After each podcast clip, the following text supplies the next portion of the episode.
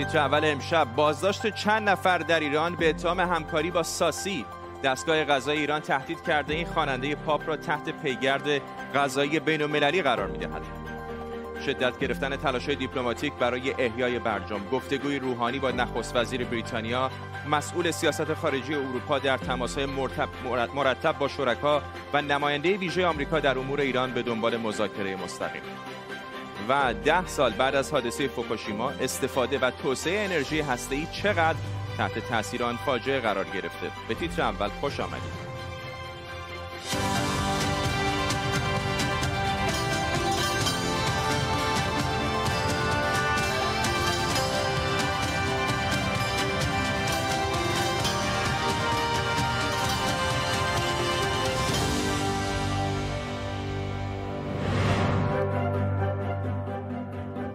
سلام به شما. مقامات غذایی ایران تهدید کردند. در صورت انتشار نسخه کامل موزیک ویدئویی جدید ساسان هیدری معروف به ساسی این خواننده پاپ رو تحت پیگرد غذایی بین قرار میدن.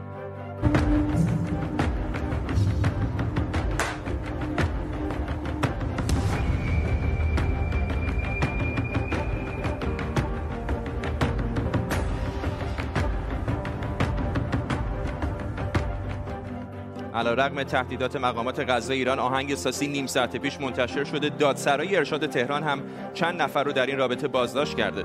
در طول برنامه با تیمی از کارشناسان و خبرنگاران این خبر و خبرهای دیگر رو دنبال می‌کنیم. اما اول بریم ببینیم که ماجرا از کجا شروع شد. ماجرا از هفته پیش شروع شد که ساسی ترانه تهران توکیوش رو منتشر کرد. در ویدیوی این ترانه الکسیس تگزاس بازیگر معروف فیلم های پورن حضور داره. و به قسمتی از دیالوگ های فیلم ابد و یک روز هم اشاره شده. هر دوی این موضوع ها خیلی بحث برانگیز شده.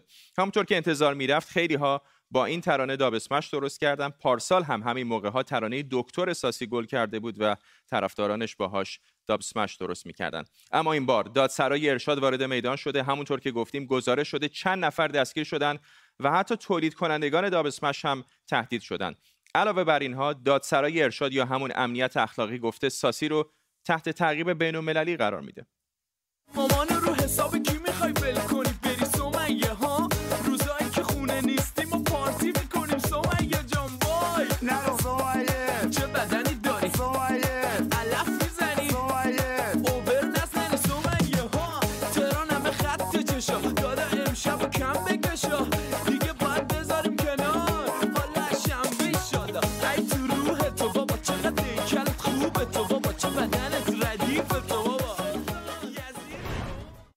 حسین قاضیان جامعه شناس از واشنگتن دی سی با ماست آقای قاضیان دلم می‌خواد برم در ذهن مقامات جمهوری اسلامی و ببینم که در واقع چه فکر می‌کنم. من الان اگر یک نوجوانی بودم در ایران و به من می‌گفتن که یک آهنگی آمده و ممنوع هست اگرم نشنیده بودم در موردش بدون شک می‌خواستم برم و ببینم چه هست.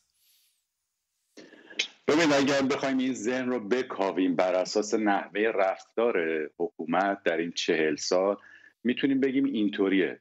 زندگی در جهان کنونی ما جریان داره در زمانه ما جریان داره و این زندگی با اون چیزی که جمهوری اسلامی می‌خواد موافقت و مناسبتی نداره. بنابراین جمهوری اسلامی خودش رو مثل یک صد در مقابل جریان عادی زندگی در زمانه ما می‌بینه که می‌خواد جلوی این جریان رو بگیره. اما خب این صد هم بنیانهاش سسته هم ساختمانش رو به خرابیه. بنابراین انواع سوراخ‌ها توی این صد پیدا شده. هی مثل پتروس فداکار با ده ها دست جلوی این یکی رو می‌گیره سوراخ و اون یک سوراخ رو می‌گیره. سعی می‌کنه از این روزن صدم نبینه جلوی اون یکی رو بگیره. با کاملا با این سیستم من کردن جریان عادی زندگی که به سوی او در حرکت هست سعی می‌کنه جلو اینا رو بگیره. یه روز حالا موضوع اساسیه یه روز موضوع یه موقعی مثلا نمی‌دونم نوارای ویدیو بوده یه موقع ماهواره است یه موقع فلان خواننده در ایرانه یه موقع فلان سایت شرط بندی انواع و اقسام این چیزها رو می‌بینید تا برسید به خالکوبی روی بدن بازی به اصطلاح فوتبالیستا تا نم... هر کدوم از این پدیده رو بگیرید. در واقع جریان معمولی زندگی آدم اینجوری زندگی می‌کنن. جمهوری اسلامی اسم این جریان عادی زندگی گذاشته تهاجم فرهنگی. جلوش این صد و بسته صد با اون خصوصیاتی که داره. دائما سوراخ میشه و ازش یه چیزایی می‌زنه بیرون و اون وقت حالا دنبال اینن که ببینن این چیزایی که از صد رد شده اومده اینور چیکار میشه باش کرد که ممکنه مثلا به این اقدامات غذایی که شما گفتید و گاهی اوقات هم به نظر می‌رسه متوسل بشه. ممنونم. واقعا که این اقدام غذایی عجیب هست که مثلا تصور بکنید در در ایالات متحده اینترپل بخواد بره دنبال کسی به جرم خواندن یک ترانه. ممنونم از حسین قاضیان جامعه شناس از واشنگتن. خبری فوری داریم. دقایق پیش خبرگزاری های ایران از تماس تلفنی حسن روحانی رئیس جمهوری ایران با بوریس جانسون نخست وزیر بریتانیا خبر دادن. همکارم تاج الدین سروش در استودیو با ما. کم بیشتر بگو در مورد آنچه نخست وزیر بریتانیا با رئیس جمهوری ایران در این تماس تلفنی گفتن. خب فردا این تماس تلفنی پس از یک سال و سه ماه صورت گرفته و مهمتر از این که برای اولین بار پس از روی کار آمدن دولت جدید در آمریکا صورت گرفته تماس تلفنی و امیدها برای زنده نگه داشتن برجام است. جزئیات تماس که منتشر شده در رسانه ها چند بخش مهم داره. اولش برجام است که آقای روحانی از آقای بوریس جانسون خواسته که طرف ها باید هر کس طرف خودش باید در برجام عمل خودش انجام بده و باید به برجام پابندیش نشان بده و مسئله دوم مسئله برگشت پولهای ایران است که در بریتانیا از آقای جانسون خواسته که پول هایی که در اختیار بریتانیا قرار داره پول ها را بر بگردانه و بحث دیگه هم بحثی فروش بعضی اسلحه های اسلحه است که از بریتانیا درخواست کرده آقای روحانی. و همچنین بحث در مورد امنیت منطقه هم در مورد خلیج فارس و منطقه هم بحث شده. اصل مسئله ای است که فرداد چون آقای روحانی امیدها برای برگشت بازگشت برجام زنده شده با آمدن دولت جدید در آمریکا یک مقدار می‌خواد که نرمشی در رابطه خود با اروپایی ها نشان بده و یک ترمیمی رابطه بکنه با اروپایی ها با تماس گرفتن با آقای جانسون با تماس گرفتن با رهبرای شاید ما روزهای روزهای آینده شاهد تماس آقای روحانی با رهبرای فرانسه و آلمان باشیم. به خاطر از این می‌خواد که یک نوع مسیر برگشت به برجام صاف بسازه با چون می‌دونیم که آقای بایدن میگه که متحدین ما سرمایه ماست و با حرف اینا هم گوش می‌کنه. دولت آقای ترامپ نیست که با حرف اینا گوش نکنه. وقتی اینا برای آمریکا مهم است برای ایران هم مهم است. ایران می‌خواد که با اینها کنار بیاید بعد اینا می‌تونن که آمریکا را قناعت بدن که به برجام بر بگرده خب این تماس آقای روحانی مثلا چند روز پیش آزادی نازنین هم نازنین زاغری هم ارتباطی داره. مثلا ما می‌تونیم بگیم که آزادی نازنین زاغری با نرمشی که حالا ایران با بریتانیا نشان میده به این معناست که می‌خواد که رابطهش با بریتانیا بهبود ببخشه ممنونم از تاج الدین سروش. همکارم اینجا در استودیو در مورد گفتگوی تلفنی حسن روحانی با نخست وزیر بریتانیا. حرف از واکنش های هسته‌ای به برجام شد. جوزف بورل مسئول سیاست خارجی اتحادیه اروپا هم در حال تماس با طرفهای برجام تا این توافق به مسیر اصلیش به گفته اون برگرده. این خبر رو خبرنگار وال استریت جورنال به نقل از پیتر استانو سخنگوی آقای بورل گفته اما اشاره به جزئیات تلاش‌های دیپلماتیک او نکرده. همکارم احمد سمدی از برلین با ماست. احمد هم تماس تلفنی نخست وزیر بریتانیا رو داشتیم. هم اونجا در اروپا در سرزمین اصلی اروپا هم به نظر میاد که تلاش‌ها داره بیش از گذشته صورت می‌گیره برای بازگشت ایران و آمریکا به تعهدات برجامیشون.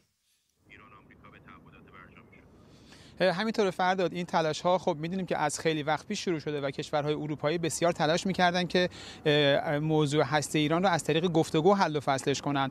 خب می‌دونیم که آقای پیتر آقای جوزف بورل در حدود دو سه هفته پیش هم با مقامات ایرانی تماس گرفت و حتی قرار یک ملاقات رو هم گذاشت کشورهای اروپایی و همراه ایالات متحده بتونن با ایران یک نشست غیر رسمی رو برگزار بکنن. اما خب متاسفانه دیدیم که مقامات ایرانی این قبول نکردن این قرار رو و خب به هم زدن. حالا البته البته کشورهای اروپایی همچنان دنبال این هستن که بتونن با مقامات ایرانی ارتباط رو برقرار بکنن. با آقای پیتر استانو تماس گرفتم که بتونم از ایشون اطلاعات بیشتری بگیرم ولی خب در دسترس نبودن. اما به نظر میاد که اونچه که در محافل سیاسی غربی داره مطرح میشه که اینها امید چندانی ندارن که کشورهای مقامات جمهوری اسلامی ایران بتونن که با ایران قرار ملاقاتی رو بذارن چرا که معتقدن رهبر جمهوری اسلامی ایران ترجیح میده که انتخابات بگذر و با مقامات اروپایی و ایالات متحده گفتگو بکنه و بر همین اساس هم به نظر میاد که اینها ناامید هستن که شاید این اصلا گفتگوهایی با کشور ایران انجام نشه. پشت سر تو هم کسی هست که به نظر خیلی مشتاق است با ما گفتگو بکنه. ممنونم از تو احمد صمدی خبرنگار ما در برلین. همزمان حسن روحانی رئیس جمهوری ایران درباره بازگشت به برجام گفته ایران برای بازگشت جز در برابر جز به تعهداتش هم آماده است. محمود وایزی رئیس دفتر رئیس جمهوری ایران هم امروز در واکنش به پیشنهاد سرگئی لاوروف وزیر خارجه روسیه مبنی بر پیوستن همزمان ایران و آمریکا به برجام گفته که طرح این پیشنهاد لزوما به معنای هماهنگی با ما نیست هرچند در جهت هموار کردن راهه. مهران براتی کارشناس روابط بین الملل از برلین با ماست. می‌خوام اول ازتون بپرسم بازگشت همزمان ایران و آمریکا اونطور که آقای لاوروف پیشنهاد کرده و با توجه به این فشارها و در واقع چانه زنی هایی که از سمت اروپایی ها داریم می‌بینیم و میشنویم به نظرتون چقدر ممکن هست؟ بازگشت همزمان اصلا ممکن نیست. چهار نوع ما تحریم داریم. تحریم هایی که پیش از برجام بودن بعد از انقلاب سال 79 تحریم هایی که مربوط به برجام هستند تحریم هایی که ایالات مختلف آمریکا وضع کردن و تحریم هایی که با قانون کاتسا مربوط به تروریسم مربوط به مسئله موشک و مسائل دیگر که در سال 2017 در کنگره و سنای آمریکا تصویب شده و این چهار نوع تحریم رو هیچ کس نمی‌تونه همزمان برداره. بنابراین حرف آقای روحانی که جز به جز هم ممکنه به این معناست که حکومت داره به واقعیت نزدیکتر میشه. مسئله همزمان بودن برداشتن و تحریم ها و بازگشت همزمان به برجام برای هر دو طرف روشنه که ممکن نیست.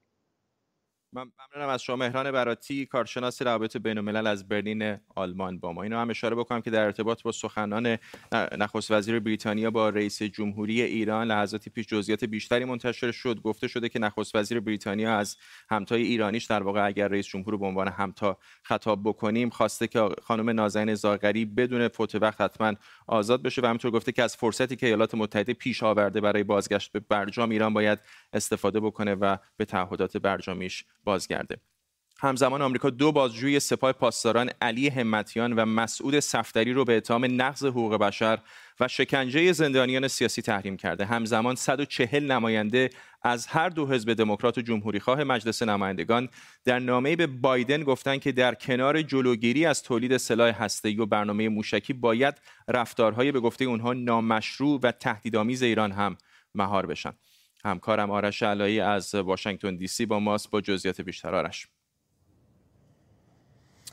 این داستان دو بازجویی که وزارت خارجه آمریکا الان در واقع اینها رو تحریم کرده داستان جالبی است به خاطر که این اطلاعات مربوط به این دو بازجو ابتدا توسط فعالین حقوق بشری و فعالین حقوق زن در ایران روی اینترنت پخش شد. چندین عکس از گرد همایی و دعوت خامنه ای از دانشجویان و دانش آموزان در ایران توی توییتر چرخید و بعضی از این فعالان حقوق بشری که شکنجه شده بودند بعضی از این فعالان حقوق زن که کتک خورده بودند در زندان ها و تهدید شده بودند توسط این دو نفر اونها رو شناسایی کردن با اسمای در واقع اسمای رمز به اسم رعوف و ستار اینا شناخته می شدن این دو نفر.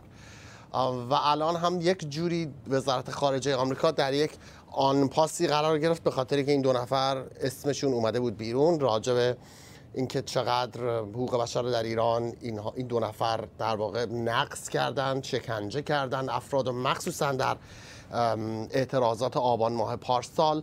و الان این حرکتی که وزارت خارجه کرده مطبوعات آمریکا میگن به نحو زیادی سمبولیک هست به خاطر که این دو نفر رو در واقع اجازه دیگه نخواهند داشت به خاک آمریکا سفر کنن یا خانواده هاشون به خاک آمریکا سفر کنن. خیلی غیر محتمل به نظر میاد فرداد که این دو نفر اصولا می‌تونستن قبلش هم حتی اگه می‌خواستن به آمریکا سفر کنن. آرش پیش از تو در مورد احتمال بازگشت ایران آمریکا به تعهدات برجامیشون صحبت کردیم. می‌دونم که ساعتی پیش نماینده ویژه آمریکا در امور ایران هم گفتگویی کرده با یکی از نشریات آمریکایی. چه جزئیات بیشتری در مورد اون می‌تونه به ما بگی؟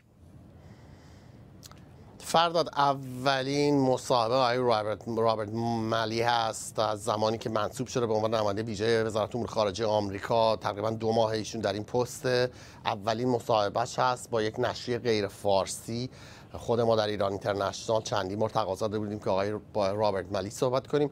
هر دفعه با سکوت وزارت خارجه مواجه شدیم. ایشون در این مصاحبه گفته که انتخابات ریاست جمهوری در ایران عامل تعیین کننده ای در سرعت مذاکرات احتمالی بین ایران و آمریکا نیست بلکه وزارت خارجه آمریکا بر روی منافع این کشور تمرکز خواهد کرد به جای که بخواد به انتخابات ریاست جمهوری در ایران نگاه بکنه و در ضمن ملی تکرار کرده صحبت های دولت بایدن رو در زمینه اینکه برای ایالات متحده محتوای این گفتگوها مهم هست نه اینکه چجوری این گفتگوها انجام بشه مستقیم باشه غیر مستقیم باشه یا با حضور شرکای اروپایی. ممنونم از سوارش علی خبرنگار ما در واشنگتن دی سی. دیروز اگر یادتون باشه به سرگئی لاوروف وزیر خارجه روسیه هم اشاره کردیم و تلاشی که در ابوظبی کرده برای بازگشت ایران و آمریکا به توافق ای امروز هم سرگئی لاوروف وزیر خارجه روسیه در دومین مقصد از تور خاورمیانه ایش به ریاض در عربستان سعودی رفته یمن سوریه و بازار انرژی محور های وزیر خارجه روسیه و فیصل بن فرهان همتای عربستانیش بوده. همکارم مصدق پارسا از مسکو با ماست با جزئیات بیشتر در مورد آنچه که وزیر خارجه روسیه در عربستان سعودی گفته. مصدق. بخش اصلی گفتگوهای دو وزیر خارجه امروز در نشست خبریشان به روابط دوجانبه روسیه و عربستان و علاقمندی هر دو کشور برای گسترش و افزایش حجم مبادلات تجارتی و همچنان افزایش همکاری ها و گسترش همکاری ها در زمینه های مختلف بین دو کشور بود. اما در کنارش هر دو کشور همچنان به مسائل منطقه‌ای پرداختند که خب مهم هست با توجه به نقش اساسی عربستان در منطقه و بیشتر از یکی از موضوعاتی که بیشتر بهش پرداخته شد بحث یمن بود که سوالات خبرنگاران هم بیشتر مربوط امن بود و عملاتی که به تازگی بر تاسیسات نفتی عربستان سعودی صورت گرفته. آنچه که وزیر خارجه عربستان در این نشست خبری گفت که به دلیل انتقال تسلیحات از سوی ایران به نیروهایی که او ها در یمن خواند گفته شد که به همین دلیل باید تحریم های تسلیحاتی بر ایران گسترده تر بشه تا ایران دست نیابه به سلاح چون این سلاحایی که ایران به دست میاره بعد اونها رو در منطقه به گروه های تروریستی و ها پخش می‌کنه و اونها حملاتی را انجام میدن به جاهای مختلف. و سرگ لاوروف وزیر امور خارجه روسیه هم گفت که چون این عملاتی قابل پذیرش نیست و تمام طرف هایی که در جنگ یمن به هر شکل درگیر هستند باید به قوانین بین المللی و قوانین بشردوستانه احترام بگذارن و حمله به تاسیسات عامه که در اونجا به کشته شدن غیر نظامیان منجر میشه اتفاقی است که روسیه و عربستان در مورد غیر قابل پذیرش بودنش توافق نظر دارند مصدق پارسا در مسکو. ممنونم از تو. ده سال پیش در چنین روزی ساعت دو و شش دقیقه بعد از ظهر روز جمعه 11 مارس شدیدترین زمین لرزه ثبت شده در تاریخ ژاپن. ساحل شرقی این کشور رو لرزون. زمین لرزه به بزرگی نه در مقیاس بزرگای گشتاوری. سه دقیقه هم طول کشید و مرکزش در فاصله 130 کیلومتری ساحل شهر سندای قرار داشت. ده دقیقه بعد یک سونامی به ارتفاع 15 متر مساحتی حدود 560 کیلومتر مربع از شهرها و بنادر اطراف رو در آب فرو برد. این سونامی نزدیک به 20 هزار کشته داشت. و بیش از یک میلیون ساختمان رو از بین برد. در لحظه حادثه 11 راکتور در چهار نیروگاه هسته‌ای منطقه به صورت خودکار در جا خاموش شدند و ژنراتورهای اضطراری برای خنک کردن هسته داغ راکتور به کار افتادند. اما سونامی سیستم خنک کننده سه تا از راکتورهای فوکوشیما دایچی رو از کار انداخت. نشت تشعشعات رادیواکتیو باعث شد بیش از 160 هزار نفر از ساکنین منطقه فرار کنند. در ده سال گذشته ژاپن حدود 300 میلیارد دلار برای پاکسازی منطقه هزینه کرده ولی هنوز خیلی از مردم حاضر به بازگشت نیستند. برآورد میشه که این پاکسازی چهل سال طول بکشه. سانحه فوکوشیما بیدارباشی در صنعت انرژی هسته‌ای بود. بعد از این سانحه آلمان و سوئیس از اولین کشورهایی بودند که تصمیم گرفتن انرژی هسته‌ای رو به کل کنار بذارن. آلمان تنها در شش ماه اول سال گذشته تونسته بیش از 46 درصد نیازش رو از انرژی های پاک تهیه کنه. امروزه تعداد راکتورهای هسته‌ای جهان از 430 عدد در سال 2011 به 414 عدد رسیده. بنابر گزارش آژانس بین‌المللی انرژی اما برای جبران این کاهش ظرفیت تولید نیروی هسته‌ای راکتورهای موجود تا 43 گیگاوات بالا رفته یعنی چیزی حدود 43 تا راکتور. ایالات متحده تا امروز بزرگترین تولید کننده نیروی هسته‌ای و 20 درصد برق این کشور از 98 راکتور هسته‌ای تولید میشه بعد از اون چینه که قصد داره تا 4 سال آینده ظرفیت تولیدش رو 20 گیگاوات افزایش بده. موافقان مصرف انرژی هستی اون رو یکی از ارزان ترین راهها برای کربن زدایی می‌دونن. به گفته سازمان بین‌المللی انرژی تنها از ماه آوریل سال 2020 30 درصد کل انرژی برق جهان از انرژی پاک مثل باد و نیروی خورشیدی به دست اومده. همکارم همایون خیری اینجا در استودیو با ماست. همایون خیلی امیدها زیاد بود در نیم قرن گذشته شاید حتی طولانی تر به انرژی هسته که یک آلترناتیو در واقع پاک است برای ما. ولی خیلی از این توسعه های انرژی هسته ای راکتورهای تولید برق از طریق انرژی هسته بعد از حادثه فوکوشیما دیگه همه ترسیدن برن سراغش. ببین همجور که گفتی یک بیدارباش بود برای همه جهان. مثلا ژاپن 33 نیروگاه هسته ای داشت. بعد از این حادثه فوکوشیما 27 تاشو متوقف کردن و الان فقط 6 تاشون دارن کار می‌کنن. اونم بعد از به امتحاناتی که پس دادن و اون توصیه نامه ها را انجام دادن. مسئله اصلی خود نیروگاه هسته ای نیست. برای اینکه همونطور که گفتی میشه گفت انرژی پاکه. منتها اون پسماندهای انرژی هسته ای هستن. مثل همون چیزی که از سال آینده به صلاح ژاپن گریبانگیرش میشه. یک میلیون تن آبی که برای خنک کردن اون فوکوشیما نگهداری می‌شد و حاوی تریتیوم هست یک یک نوع دیگه از به آب سنگین. اینو می‌خوان رها بکنن در اقیانوس آرام.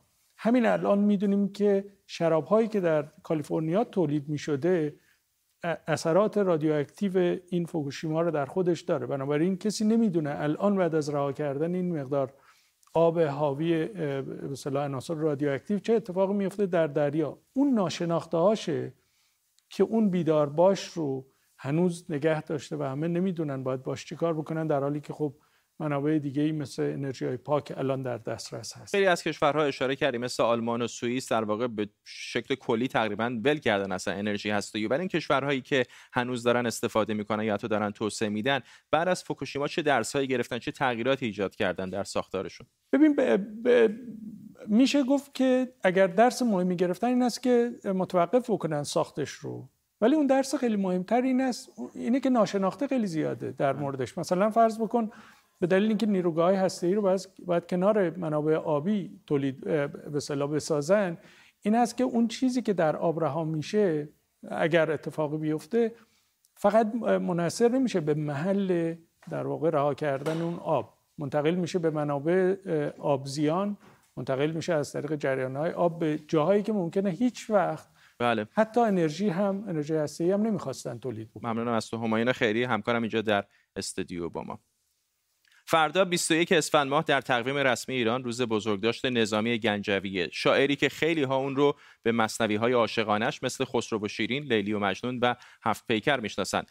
شاید این روزها و با سبک زندگی که داریم فرصت کمتری برای خوندن شعر و مصنوی داشته باشیم. مهمون امروز ما پادکستی داره به نام چای با بنفشه که اشعار نظامی رو می‌خونن و به زبان ساده و امروزی داستانها رو برای شنونده ها تعریف می‌کنن. راهی برای بیشتر و بهتر شنیده شدن نظامی. بنفشه تاهریان نویسنده و گوینده پادکست چای با بنفشه از تورنتو کانادا با ماست. خانم تاهریان چه چیزی شعر نظامی گنجوی رو ویژه می‌کنه در مقایسه با دیگر شاعران ایرانی. سوالتون رو بدم. سپاسگزارم برای دعوتتون فردا جان و اینکه چه چیزی نظامی رو ویژه می‌کنه. نظامی در حقیقت میشه گفت بنیانگذار داستان سرایی بزمی و عاشقانه در ایرانه و خودش صاحب سبکه. زمانی که نظامی در حقیقت شعر ششعاری که میگه همون خسرو شیرین رو که بهش اشاره می‌کنید خودش میگه این شیرین ترین داستان عاشقانه دنیاست و این داستان رو در 16 سال تعریفش می‌کنه. بعد لیلی و مجنون رو میاد تعریف می‌کنه که اون هم به قولی به سفارش شاه شهروان مینویستش. و یک داستان عاشقانه دیگه است که در به نز... سبکی می نویستش وزنی می نویستش که اون زمان کمتر رایج بوده و بعد از خودش شاعرای دیگه تازه شروع می‌کنن ازش تقلید کردن و از این سبک استفاده کردن. و خب هفت پیکر که بهش اشاره کردید که اصلا هر کدوم از اینا دونه دونه یک گنجن. و نظامی ضمنا پایگذار یک سبک شعر به اسم ساقینامه که در این سبک مخاطب شاعر در حقیقت ساقی هستش و بهش داره میگه که بیا ساقی بیا دنیا و دلبر و زمین و آسمون که وفا نداره. شما بیا می بریز بلکه این تلخی رو بشوره و ببره. و بعد از نظامیه که شاعرای دیگه مثل حافظ میان و ساقینامه رو گسترشش میدن بستش میدن و تبدیل به یک سبکش می‌کنن در ادبیات فارسی. خیلی خیلی اگر کوتاه در ده ثانیه بگید می‌خوام بپرسم استقبال چطور بوده در پادکست ها؟ شکر خدا استقبال از پادکست چای به بنفشه خیلی خوب بود به خاطر اینکه من داستان رو دارم به زبان محاوره امروز تعریف می‌کنم. بله. و خب توی این ده سال زبان خیلی تغییر کرده. مردم نمی‌دونن نظامی داره مثلا به چه چیزی اشاره می‌کنه.